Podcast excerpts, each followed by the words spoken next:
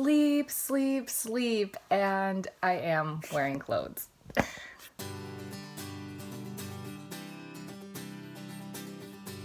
hey guys, so I'm here on my iPhone.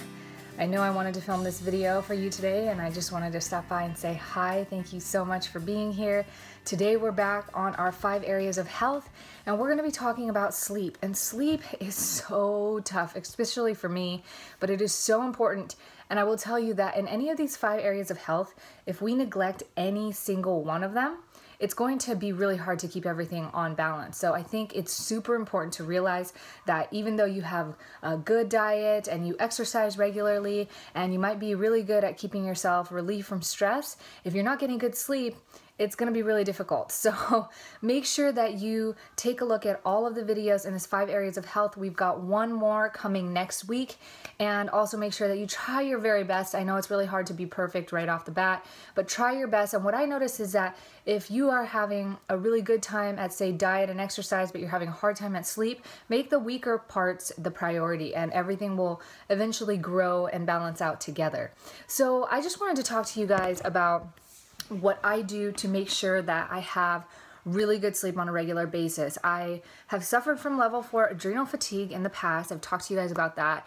And really, for me, the number one thing that made the biggest difference in the world was actually getting sleep. And if you've been sleep deprived for many years or for a long time, you may not even know that your sleep needs some addressing. Like, I really thought that I only needed five to seven hours of sleep and I was fine. And what I realized, looking at kids in general, is that when they get overtired, it's really hard to get them to sleep.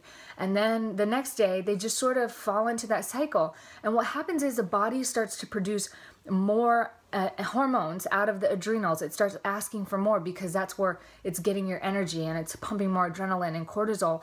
And that imbalance is really taxing not only on your adrenals, but on your body because you're getting all these imbalances of hormones and wondering why it's difficult to get sleep or to stay asleep, or why you're cranky at certain times. You might have lows during certain times of the day, or you might feel like you can't function without your coffee in the morning. Those are a few good examples that you might need to focus on getting a little more sleep.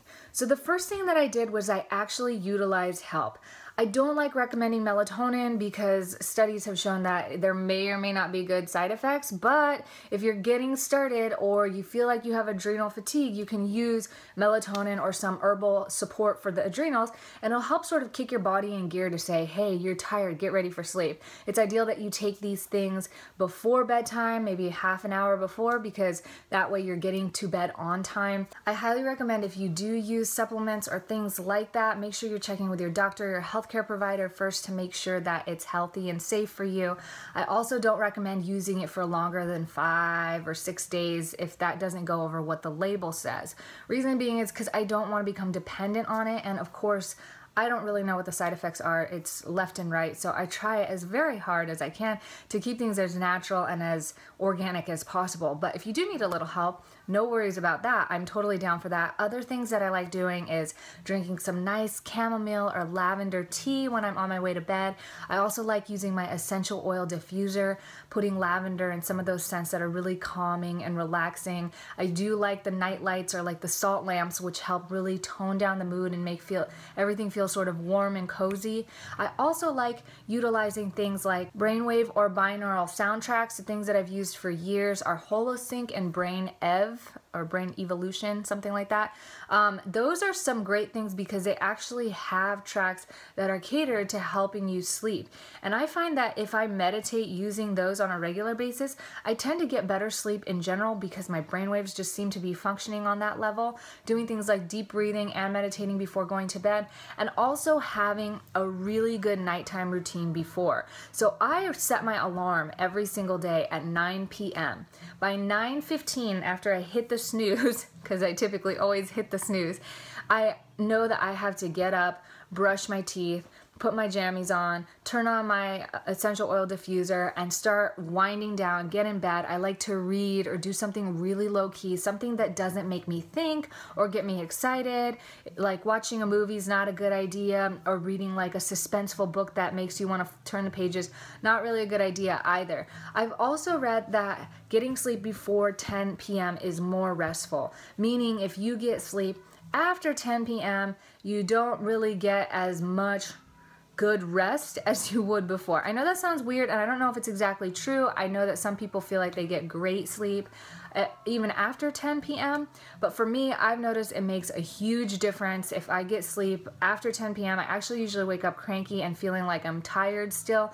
And getting sleep before 10 p.m., I tend to sleep longer and wake up feeling super restful. So I highly recommend trying that and setting an alarm and just giving it a good go. In the beginning, you might feel like you're sleeping all the time, and sometimes when you're catching up on sleep, it feels like the next day you wake up tired. You're thinking, what the heck? I got 10 hours of sleep last night and I feel so tired like I could sleep some more all day.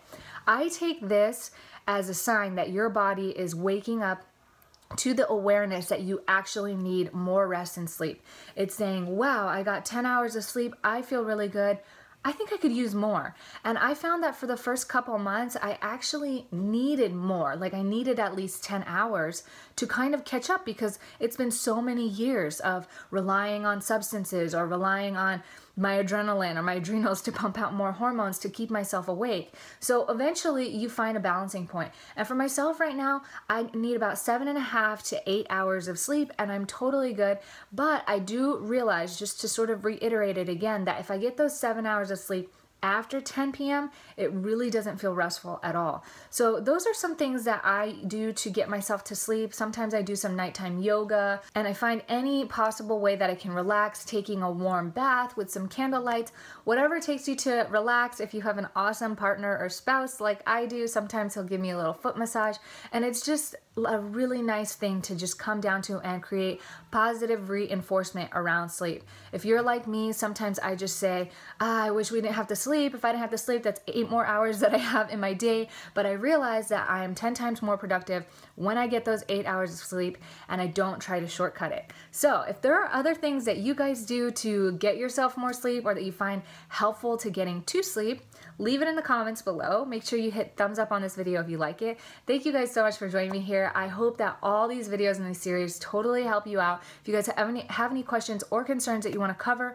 we can definitely do a Q&A at the end of this series so that we make sure that you guys feel thoroughly understood about this topic. I hope that made sense in English, um, but I hope you feel like you understand it thoroughly. And I thank you guys so much for being here. We are on an airplane tomorrow. So I'm going to do my best to come here Freedom Friday, even if it's at the end of the day. You're going to get your video. I love you guys. Thank you so much. I will see you on Friday. Ciao.